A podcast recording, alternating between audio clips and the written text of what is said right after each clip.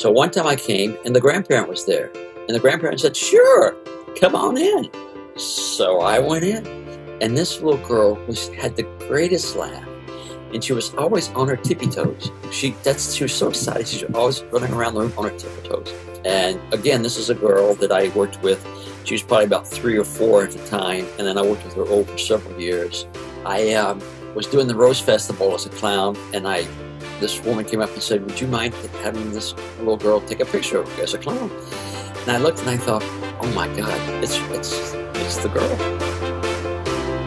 This is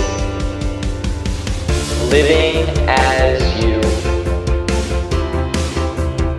Here's your host, PQ.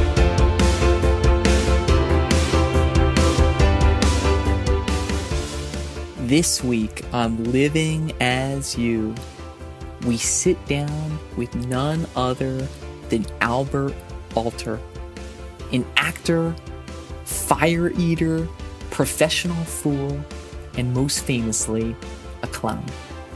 On a mission to share laughter and joy with every person he meets, Albert has been a part of Ringling Brothers and Barnum and Bailey Circus and continues to share his gift as a clown with hospitalized children, as he's been doing for decades. Get ready for times at the circus, peacock feathers, inspirational buttons, and above all, some fantastic moments of grace.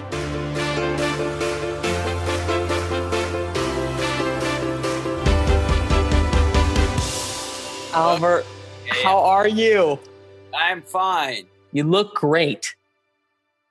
Well, I didn't wear my uh, tank top and bow tie because I thought, okay, I don't have to worry about that now. I, I was waiting. Got to bring out that the, the, the tank top, maybe some peacock feathers, a couple buttons.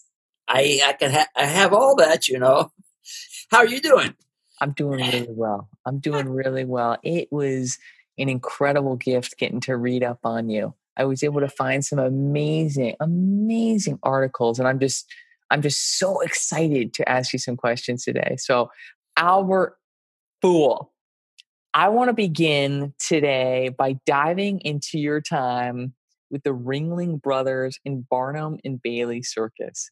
How on earth did you get involved with the circus? Well, I auditioned four times or more for the. Uh, I didn't audition, but I applied four times over the course of several years to get in Ringling Brothers Barnum and Bailey Clown College. And uh, when I finally got in, I was talking to one of the guys who had rejected me. And uh, I said, well, why did I get rejected? He says, well, I don't remember specifically, but we were getting like 6,000 applications a year, uh, and we are taking 60 out of that. So it was hard to get into than, say, University of Notre Dame or something he said you probably were making too much money because he was they were looking for people who would come take the training and then go to work with ringling. As a matter of fact over the years they had added uh, the application actually had a final signature space that said if you complete clown college you will and we, you're offered a job you will accept it for a year. Because so many people were coming down doing the training and then just go off. And, and training was free. You had to pay room and board and costumes and stuff like that. But the training, which was top notch training for two and a half months by some really good instructors, was free. So I, I think I applied more times uh, than anybody else actually got in. There was a guy in San Francisco who had Friday's brains on drugs earlier, and he always come to the audition, but never seemed to pass. And on my last time, I thought I would go to actually do an audition. So I did fly down to San Francisco and do the audition. And that's what made it work for me. Take me into the steps of how you go from being a college student, obviously you're a graduate of Notre Dame, go Irish, to being in Tokyo, Japan, helping lead Barnum and Bailey Circus for the first time ever. How did I get there? Red Skelton, you said one of the most noblest professions is being a clown. And I thought, how great. And I came back from uh, working with Catholic Relief Services in Vietnam, and Ringling Brothers and Barnum and Bailey had just taken uh, had just been bought by the Felds, and the Felds said that they have these clowns who could fall down, but they weren't sure they could get back up because they were kind of old. So they established a clown college, and they also split the circus into two units, red and the blue, because they were really trying to, you know, obviously make money and cover the country. And if you only had one circus, you could only cover one part of the United States per year. But by having two, you got to cover the country more. And then it's the same thing. One unit would come through Portland one year, and then the next unit would come through Portland the following year. So you built a show and ran it for two years. So it was a, basically a uh, economic decision. Can you can you tell me a couple of stories, maybe a particular moment or two from the circus that shaped how you that shaped your journey and path to becoming a clown and serving others, particularly kids uh, in hospitals? Well, actually, when I was with Ringling Brothers, Barnum and Bailey, we went to the uh, Boston Hospital for Children. That was my first experience being in a hospital as a clown. Before the show, they would bring kids down who perhaps were blind. And so they would do, let them have a tour and they would get the chance to feel your nose, to see what a clown nose felt like, to feel an elephant. And then there were times when there would be narrators from the local uh, AT&T volunteer operators, Pioneer Club, who would do narration of the circus so that people who were blind could enjoy the circus. The year I was there, we had two accidents uh, happen, and so there, there really is send in the clowns. That's that's a tradition. And when I got there, I said, "Well, how do I know when that happens?" Is so, well, they'll play the Twelfth Street Rag, and I said, "Well, I don't know what it sounds like." And one of the clowns says, "You don't want to know." what it sounds like, but when you you'll know it when it happens. So we were sitting there in the alley, and sure enough, in Atlanta, matinee Saturday, the 12th Street Rag changed, and they shouted, "Clowns, let's go!" And so you always had some sort of costume on. You never were just sitting around in underwear or something like that. So we go in, and you try to entertain the crowd to distract the crowd while they are taking care of the injury. And this happened to be Marguerite Michel, who fell from her act was to hang by her hair from a ring, and they would pull her up and down on a rope, and she would juggle and do spins and stuff like this. And she had slipped out of the gimmick and had hit the ring curb. And so uh, we were there for a long time because the paramedics arrived, but two doctors arrived at the same time. And, and in Atlanta or in Georgia, you have to follow the directions of the doctor. If, the, if you're a paramedic and a doctor's there, you have to defer to them. One doctor said, move her. The other doctor said, don't move her. So they were there for, we were there for a while and, and just trying the best you could. That night, we had a, a clown who uh, always wrote poetry on Saturday night. His final line would be, was good God Almighty, it's Saturday night. And it was one of the best poems about, you know, why we do this clowning and again, the show does go on. So those are two two experiences. It's kind of extreme, and, and then other fun things too that you you go up in stands before during come in. I'd always go up into the stands, and I might see somebody. It was the first time they've been to the circus, and they could be sixty or seventy years old. And then you come down the next row, and you'd see this little kid who just probably had no idea what the circus was, but the mom and dad did. So it, it's um, it's a really interesting, or was, of course, now it's closed, but and there are, the, fortunately, other circuses around. That's a tremendous gift. I don't know anyone who does not like the circus. That is that is for sure. Paint me a picture of what your day to day life would be like as a clown. Normally, you would you would only do. Well, it depends. If you're doing one show a day, then you had the whole day off. I would always love to get off the train and walk the city, see what's there. Some people would say, "Well, I was here two years ago," and I thought, a city can totally change in a year, much less two years. Then sometimes you'll be doing what we call a six pack. You do three shows on Saturday and three shows on Sunday. So then you're you basically get out of your makeup at midnight or or ten thirty or eleven. You get back to the train, you sleep, and then you have to be back early in the morning and have slap your makeup on for that ten o'clock show. And then you usually you stay in your makeup for the whole day because getting in and out of makeup just for that that would that was the long that was a Saturday. And then sometimes you do two shows on Friday, so you'd, you'd show up around uh, noontime or something like that, and get in makeup and costume and head out. Got it, got it. And so, Albert, to me, you are. Whenever we've interacted, you are you laugh at life. That's a phrase I like to use better than anyone I know. And I've I've heard or read that must have started at an earlier age. Can you take me through? I think there was a, a great story, or great, I don't know for your mom, but when you almost burned down the house and when you went into practicing your abstract carving on the side of a piano. Take me through some of those stories as a kid.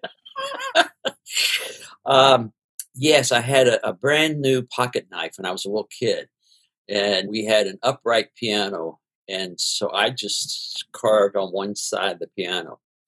And so for the longest time in Greenville, Tennessee, there was a piano on this wall because you couldn't see the carving I had done on the other wall. And then I've I've always loved fire. So I found some matches and blew the match out and tossed it in the trash can and left the room.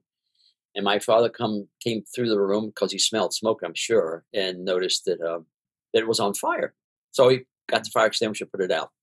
And there's a desk that for the longest time was turned on another wall so that you couldn't see the burnt side of that of the desk. So uh, yeah, I was uh, was an interesting childhood for my parents, I guess. Where did that laughing at life, um, bringing joy, not taking things too seriously, where did that start or come from for you?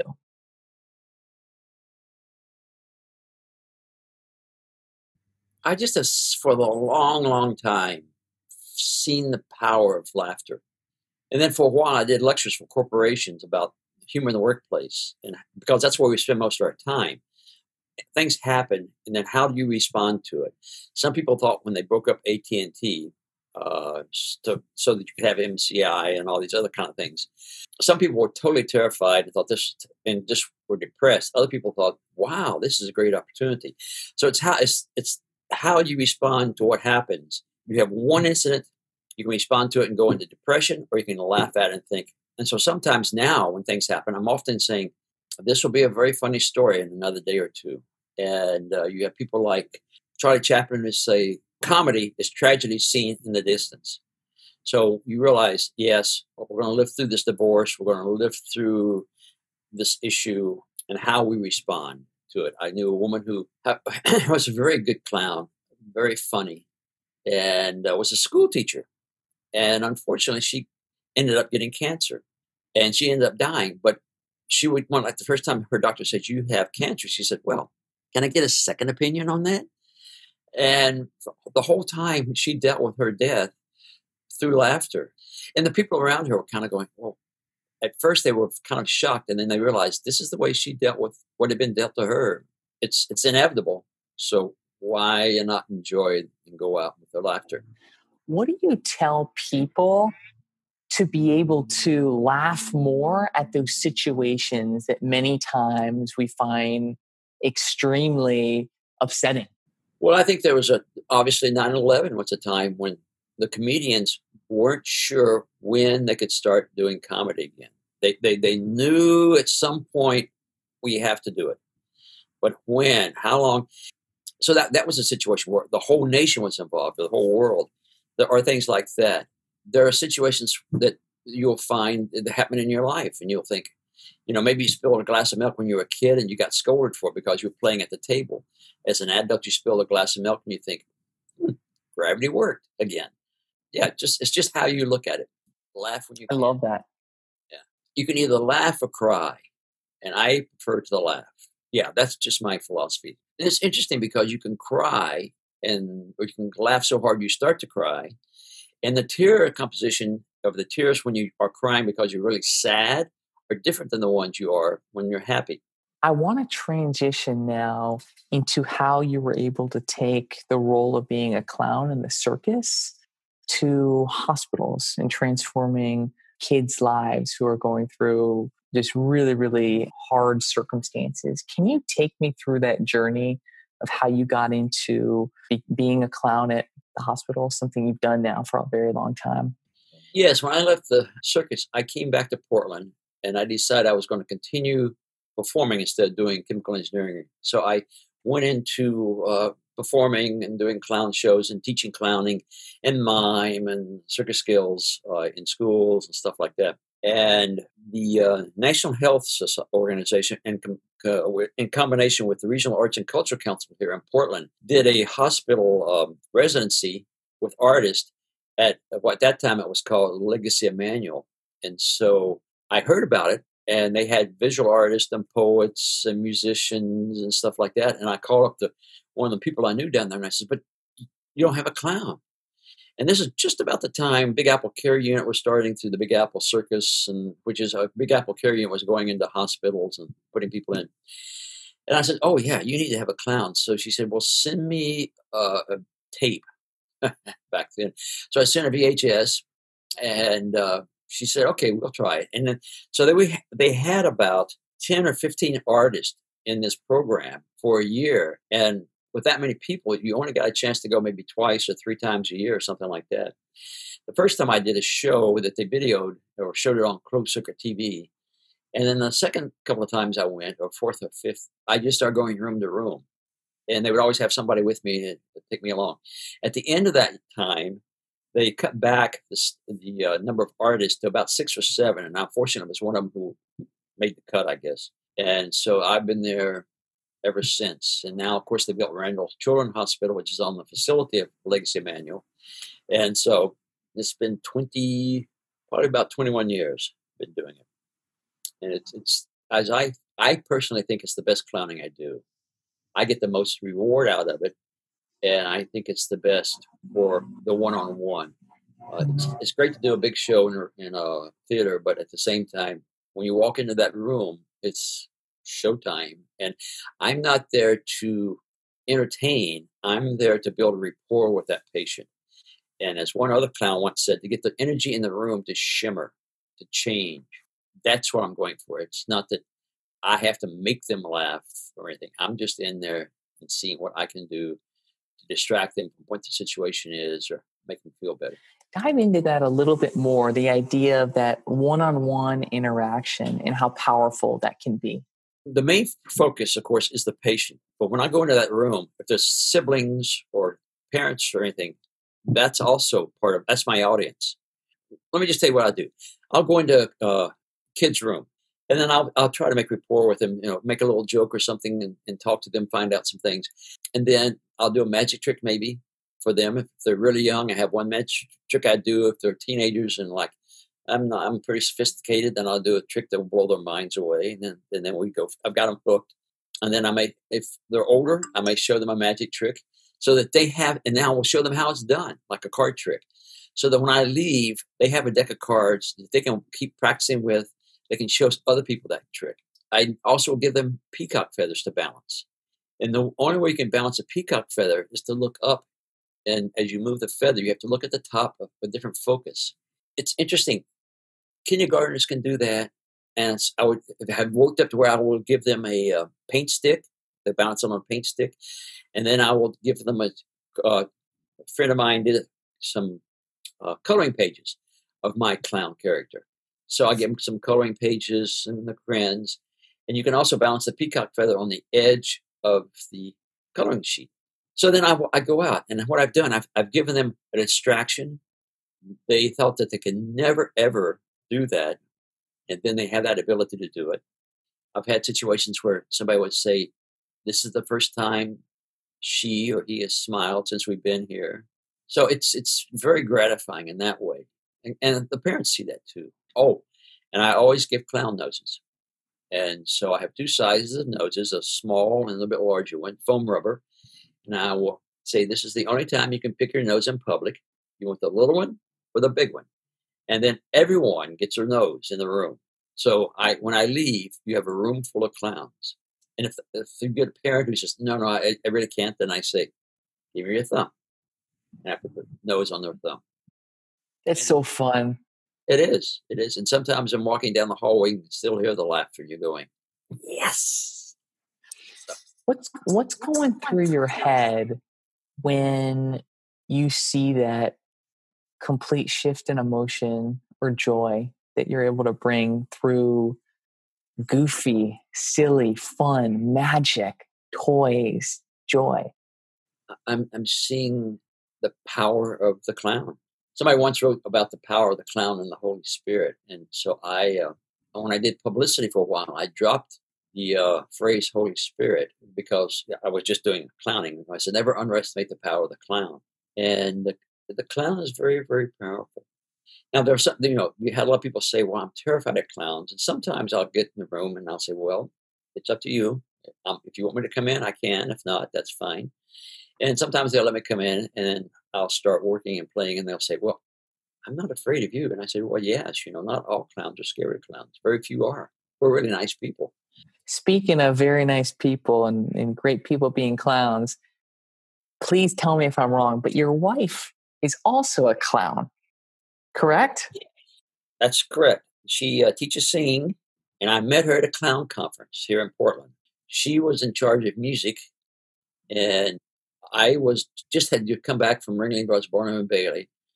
And I was taking a class here on clowning, and this woman who ran it said, "I think you need to be on part of this design team." And it was called organization was called Clown Mimes Dance Puppetry Ministry Workshop, and was to bring all these various art forms together to do ministry kind of work in churches, those kind of things. So I went to see what it was like.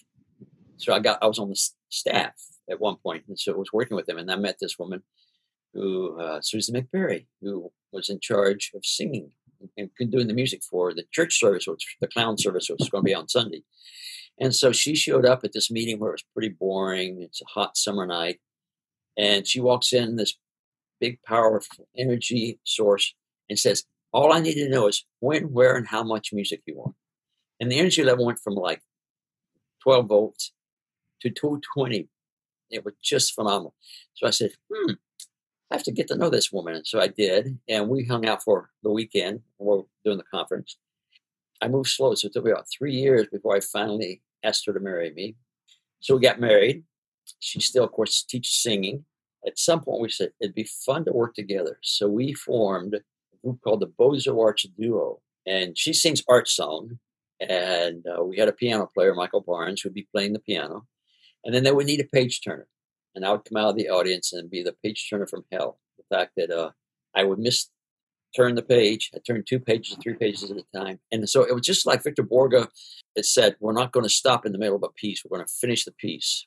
And so it, w- it was really lots of fun. One night the piano bench broke and Susan kept singing and Michael was down on the floor with his hands above his head, still playing on the keyboard. So I picked him up and had him sit on me. And then eventually we left and Sue said, what happened? And we said, well, the piano bench broke. And people came back afterwards and said, that was such a great bit. How do we do that? So we thought, well, this is life giving you an opportunity to use it. So then I worked for a couple of days on how to make a breakaway piano bench that we could break on cue so that Michael would say, now, and I'd break the piano bench leg and we would take a spill. And, uh, anyways, so we toured that show for a couple of years. It was fun. Between the two of you, you both probably know how to bring so much joy and just so much laughter to so many people. Where does, like, eh, for example, peacock feathers, how did you end up finding, learning about the peacock feathers, and then figuring out that you could share that with kids in the hospital? Well, I think I was at a clown conference and somebody was having to balancing a peacock feather as part of the performance. And so then I started looking at it and again found that it, it's very, very easy to do. The longer the object is, the easier it is to balance. So pencil or pen is very hard.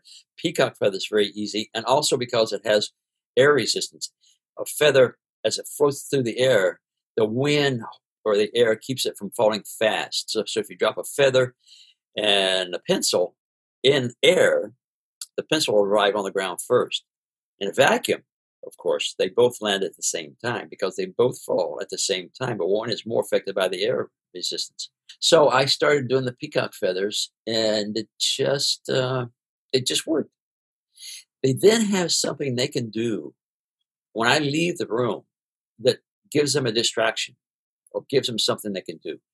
That to me then says, okay, I'm not just lying here in bed or I'm not watching the same old TV show I've watched but oh, maybe I'll try and do this. Or the nurse comes in, so the nurse can watch them balance the peacock feather.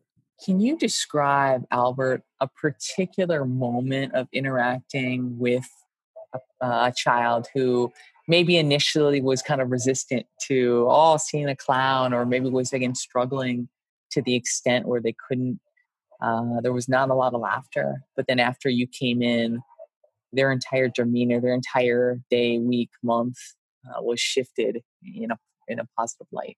Well, let me give you a couple examples. There was one teenager who had cancer. And so you'd see these people, they go in for treatment, then they go home, and then they come back for their next treatment, and this kind of thing. She just fell in love with juggling, and then she wanted to learn magic. So I would always bring a new magic trick to show her. And I had this one called the Professor's Nightmare, which I would never show anyone because it's a very, very good trick. And a lot of magicians use it. So I thought, nah, no. Well, one day she really kept bugging me. And I finally thought, she's been in and out of the hospital so much that I will show her this trick. And one time I was there and the doctor shows up and she just, and usually when that happens, I'll say, Oh, you have a visitor. I'll be right. I'll be back. Because you never want to ask the doctor if, if he or she wants me to stay or leave because then that makes them have to be the heavy to say yes i'd like for you to leave. So i always would exit and uh, sometimes the doctor would say no no just stay here. I'm just going to do a quick checkup here or just talk to the parents. But this one little teenager just lit in the doctor get out of here get out of here. I'm, I'm, I'm, what's the on get out of here and I, I just stepped back and just because i was not going to get in the middle of this. And so the doctor just turned and left. And so i saw him in the hall later and i said sorry about that. And she says, oh no, it was far better that she saw you than me. I'll be back. And sometimes um, people die, and she died about a year later. There was another situation where this little girl, I'd go and, and she was she had a cancer, so she, her immune system was very uh, low, and her parents said, "No, no, we don't want to visit from the clown." No, no, no. And I kept going back. And every time I'd go, I'd knock on the door and see if she wanted to visit her. And uh, usually the parents would say no. So one time I came and the grandparent was there. And the grandparent said, Sure, come on in. So I went in. I did my routine. And this little girl was had the greatest laugh. And she was always on her tippy toes. She that's she was so excited. She was always running around the room on her tippy toes. So every time I'd come back after that, whether the parent or the grandparents were there, they'd say, Sure, come on in. And again, this is a girl that I worked with. She was probably about three or four at the time, and then I worked with her over several years. I um, was doing the Rose Festival as a clown, and I this woman came up and said, "Would you mind having this little girl take a picture with you as a clown?" And I looked and I thought, "Oh my God, it's it's it's the girl." And she didn't even know that the person taking the picture didn't know my relationship with her. And, and the girl, I don't think we put the two and two together because I was downtown in Portland and all that.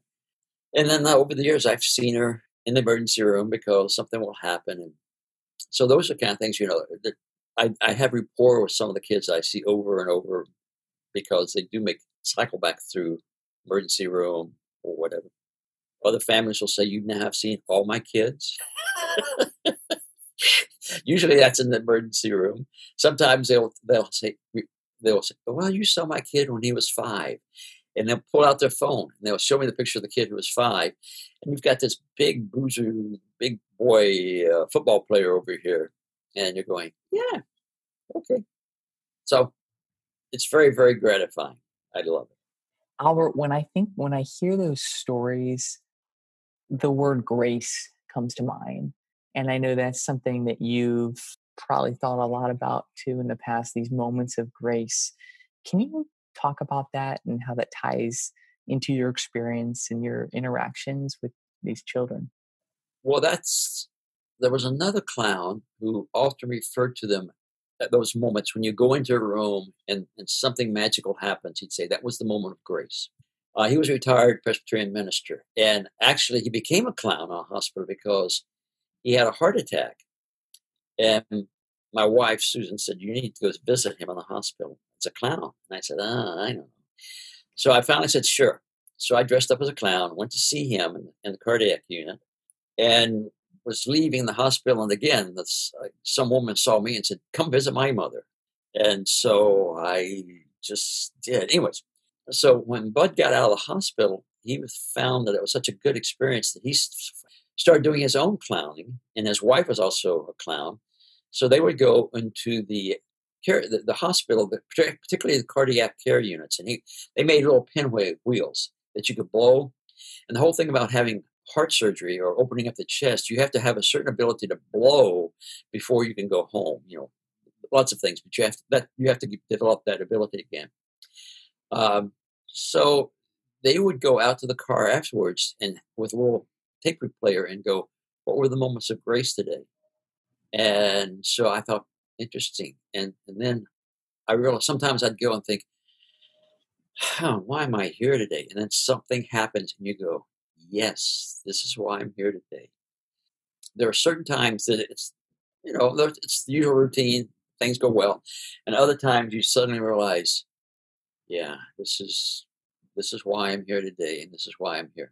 Sometimes in the, uh, I always go to the intensive care unit and I've had sometimes adults when, when the kid was, you know, really out of it, say, "Would you stop and see him?" And so I'll stop, and I realize that I'm really there because the parent wants some distraction. They want they want that that moment of grace, that miracle of the clown or the power of the clown. They don't realize that I don't think in their own mind, but I think, yeah. So uh, it's always amazing.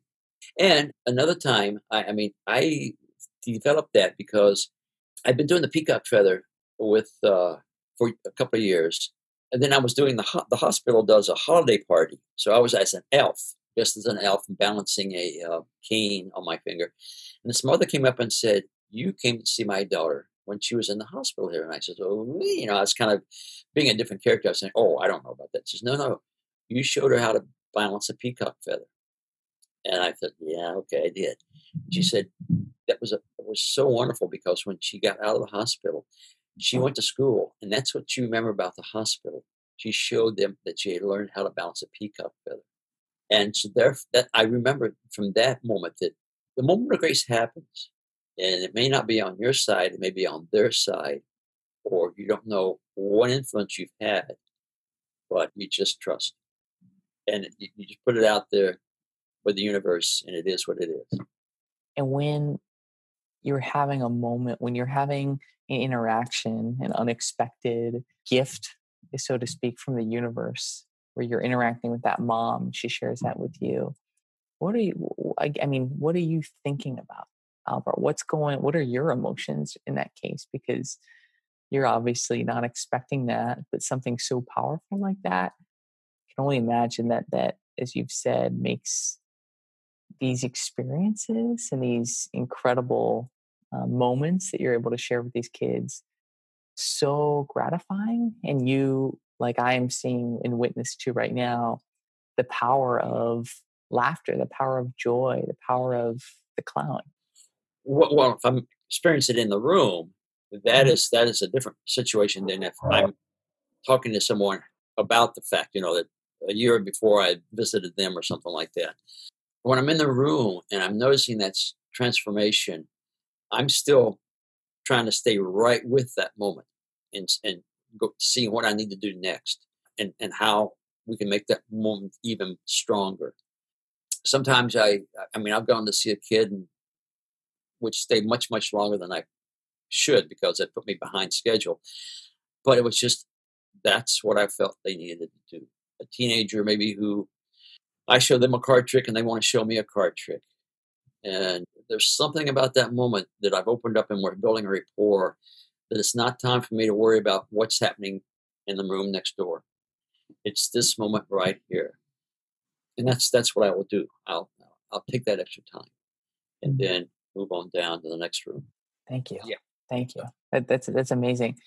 Albert, I want to dive into now the the the nickname fool that you have given yourself that people refer to you as for have done so for many years. There's a great history behind that and i would love it if you could just share why you go by the name fool and kind of that historical perspective that you can bring I try to be the fool. It's a hard thing to live up to, but the fool that I'm thinking of and I remember some people say, you should never call yourself a fool. No, no. And I'm going, why not? I mean, the fool is a very important person or character, and, and particularly in the old days of the king and queen. Their role was to speak truth to the kingdom And I think that's what more and more people need to do speak truth to whatever's going on. I often use the expression, what happened, what would have happened if uh, President Nixon had had a fool in his cabinet? What happens a lot of times with people, and when they reach that point, if they don't, if you don't agree with them, they get rid of you. I think I would always want to have somebody who would say, "Excuse me, sir, or Mr. President, or President of the corporation. Let's just think about this. Why, if in fact you're ahead in the polls, and you're going to break into the this office building, it's not going to happen. But, but just assume you got caught. What about that? Had somebody been there like that, maybe they would have gone, "Oh yeah." I sometimes I'm sitting on a board, and every now and then I'll go, "Why are we even having this conversation?" And sometimes I'll go, "You're right," or um, I remember being in a situation on a board, and I thought the board was about to do something that was not the best thing it could be doing. It was not a just thing. And so I finally says, you know, let's reevaluate this. So that's why I think about the role of the fool. But also, I think if you can bring that laughter, if I'm if I'm at a hardware store and can make fun, make laughter in with the people there, then I've done my job. It doesn't have to be in a hospital room. I really see the power of of laughter and relationship wherever I am. So I, I go to the grocery store, my neighborhood, they know me. The same thing with the hardware store, they know me. Lots of places. And, and I, I just try and do that. Like right now, because of the pandemic, I've been wearing a little propeller hat, the beanie propeller hat, which you, has a little propeller on it. And I say it's the hat for the pandemic. And I can't tell you the number of places I have been Costco, walking down the street, in my car, people say, I like your hat. And so I've given them a shift. And I often say it's the hat for the pandemic. And now my phrase is, I don't know how long I'll have to wear it, but I'm wearing it. And I actually have purchased several more just in case one of them gets damaged or something. So the fool, let me tell you another story about the fool. They have to be willing to risk, I think. There was a case where a British fool made the king mad and the king said, I'm banishing you to France. And if your foot ever touches English soil again, I will have you executed. So the fool goes to France and he's there for a couple of years. He's miserable. He wants to go back home. So he comes back home and the king hears that he's returned to England. He has him arrested. He brings him before him and says, I now have to execute you because I told you if your foot ever touched English soil again, I would execute you. And you I have to do that in order to maintain my position. And with that, the fool said, Wait, Your Highness. He takes his shoe off and pours out a layer of French soil and says, My foot has not touched English soil since I've been here. And the king said, You're back, my fool. So there, there are great stories like that. So I just, um, I think the world needs more fools, more people who are willing to speak up, particularly in this time uh, of, of politics, of uh, racial justice, of uh, issues in, in, the churches. Uh, somebody who should be there to say, "But let's think about this." We need leaders to allow their values and morals to guide their action as opposed to letting up here in the the power of the mind and the, the way of the mind to become tempted to guide. That that takes me into what you're wearing right now button. A button that's again been so vocal against so much racial unrest against so much social upheaval in society can you tell me the story of how you started creating these buttons? And now I think you've, again, you've purchased, you've created over thousands of them and you've given them to people. Albert, I'd love to hear more about that. Well, the button you're referring to, since we're on radio, is um, racism, bigotry, and hatred with the stomp or the, the circle with the X through it or the line through it about 30, I think 34 years, and maybe this year or next month, uh, there was an Ethiopian immigrant in Portland, Oregon, who was beaten to death by a bunch of skinheads And the next Sunday, I was at my church, St. Francis of Assisi, and the priest, Pete Rory, came in and he talked about the Star of David. And he had a little Star of David that the Jews had to wear during the Nazis. And, then his sermons sort of like when they came for this person, uh, I did nothing. When they came for that person, I did nothing. When they came for the me, there was nobody doing anything for me. So I he was wearing the Star of David, and I thought, well, that's you know, I, I thought that's a hard thing to explain to people. I also I did not agree with what the state of Israel was doing with the Palestinians at that time, so I thought I can't do that. So I started thinking about, and I just came up with the idea: of racism, bigotry, and hatred. Just it covers it all. You know, get rid of it all. Uh, so I came up with this button design and had about 300 printed up and gave them out to parish people and stuff like that. Took s- and then I had actually probably more than that because I took some to Japan with me. And it was interesting wearing them in anyways, in Japan and having the Japanese say, "What does that button mean?" and explaining to them because uh, they're a very monolithic culture. Anyways, that was the story of the button. And quite frankly, in 2016, I felt there was a need to reprint the book. So I was uh, started it again. And originally it was in black and white and red, lettering in black, and then the background is white, and the red was the uh, circle with a line. And I had a lawyer friend who said, I want blue. I want red, white, and blue. And I'm going like, oh, I don't know, Gary. That's, you know, the whole thing about red, white, and blue at that time was the, another major issue. Are you wearing the red, white, and blue if you're this side or that side? So I did. And I went to a designer and they could not find a blue. The red was very quick. They said, oh, yeah, it's a red Pantone. You know, all, it's surprising how thick designer books are that have colors. You think the colors are all the same. No, no, no. There are multiple, multiple varieties of reds and oranges and, and particularly blues. So one day, uh, the assistant this place came in and says, I have I sampled the White House website, and this is the blue that matches the White House website. And I said, we will use that blue. So the buttons come in red, white, and blue. Some of them have the background in blue with the writing in white and the red. Uh, and then the, this one, which has the opposite, they have the white background and blue. But I still have a few of the red, white, and black. And I've given out, I've made about, had not made it myself, but had about 10,000 buttons. I figured out the other day or the month or two back that I'm a couple of hundred buttons short of 10,000 buttons. I know that sounds like a bad joke, but it's, it's true. And I'm about to make, have another thousand or so made. And so, what are people's reactions when they see these buttons? When they see you wearing, obviously the the the, the beanie hat with the propeller, but then also a button, especially in a time like we're going through right now. Well, I get the various reactions. Somebody says, "Oh, I like that button," and I'll say, "You do? I make them. How many would you like?" And they go, "Really?" So I'll give, and they'll they'll say, oh, "Just one." I said, "Oh no, no, you need more than one because somebody else is going to say, I like that button." And then you can take your button off and give it to them or give them another button. Sometimes I'll get people who will lean in and look at it and then go, Oh.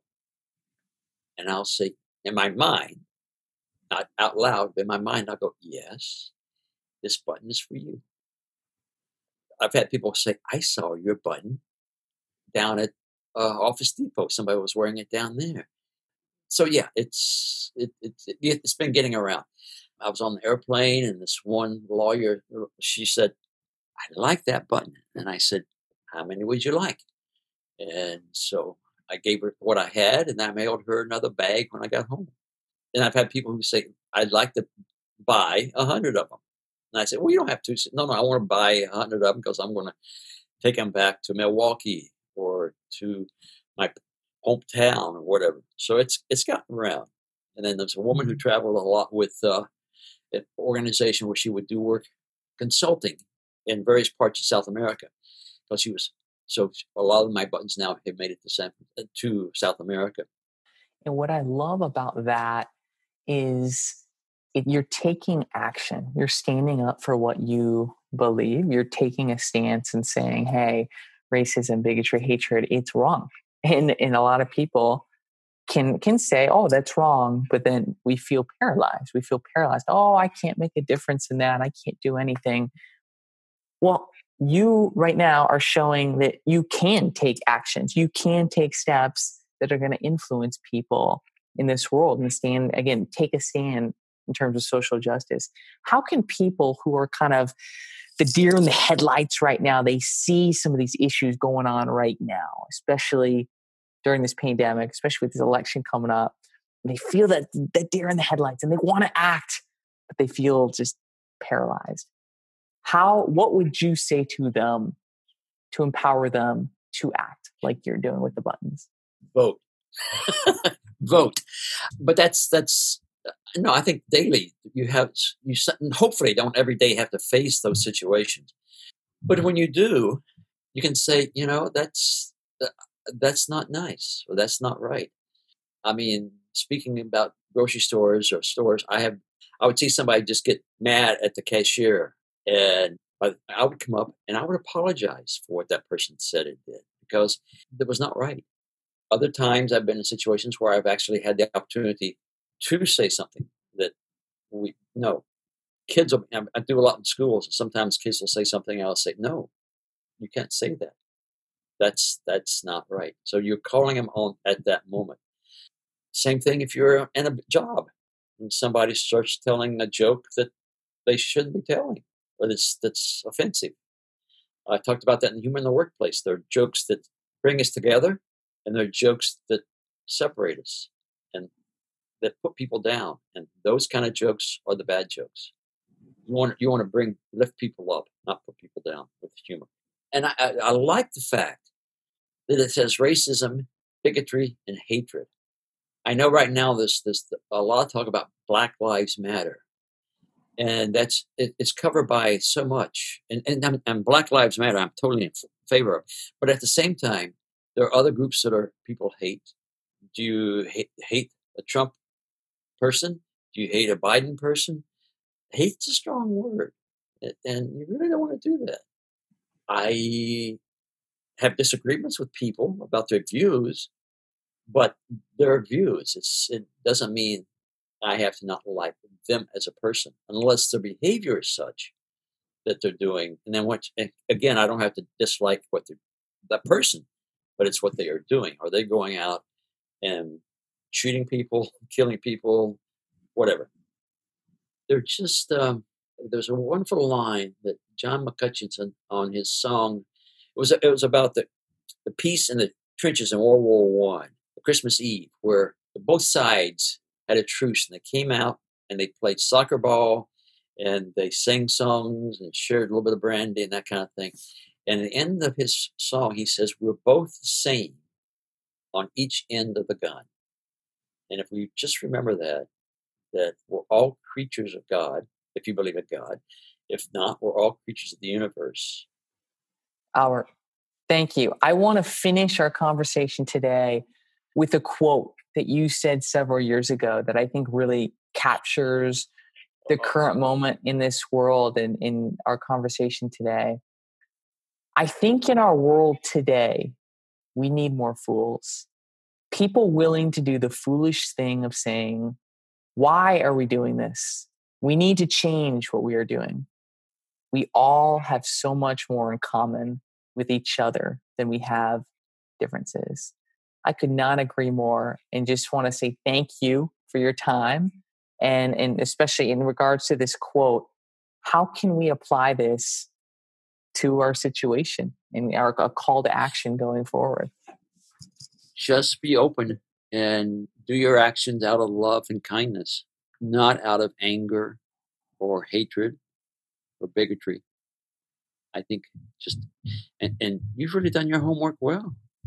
I don't I don't remember where'd that quote come from. Uh, Albert, I found a six-page article on you that was I I'll, I'll look for the source, oh. but I you probably know what it is. Yeah, from uh, the COAI was it Clowns of America International? Amazing article. Amazing article.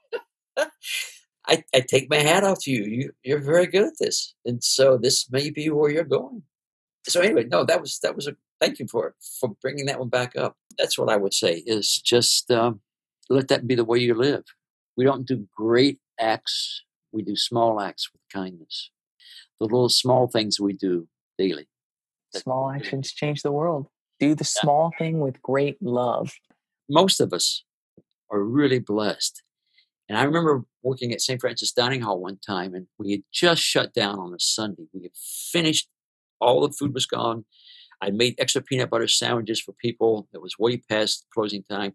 And I was at the door closed. I didn't have keys to get back in. And this guy comes up on a bicycle and he says, Oh man, is it closed? I said, Yeah, we served an hour ago or an hour and a half ago. And he said, Oh, can I get something? And I made two peanut butter sandwiches and peanut butter and jelly sandwiches for this man who had come in just before him. And he left with me. So he's standing there with two peanut butter and jelly sandwiches. And this guy said, Here, you want one? And it's like, yeah, people will share. Humanity, we are all good. We all have so much compassion and kindness within. Yeah. And, and we often think other people don't, but, but they do. Just live your life and be open. Mm-hmm. I love that. You're amazing. You're amazing, Albert. Thank you. Thank you. I'm I'm looking forward to more conversations. This is we got to touch on so many great things that I think are gonna a lot of people are gonna be gonna find really, really impactful. So you've you've done a lot and just so grateful to get to share a little a little of your story today. So okay. well, thank you for asking. Been great. Of course. Of course. Stay in touch. Oh, of course. Thank you. Talk soon. Bye. See you, Albert.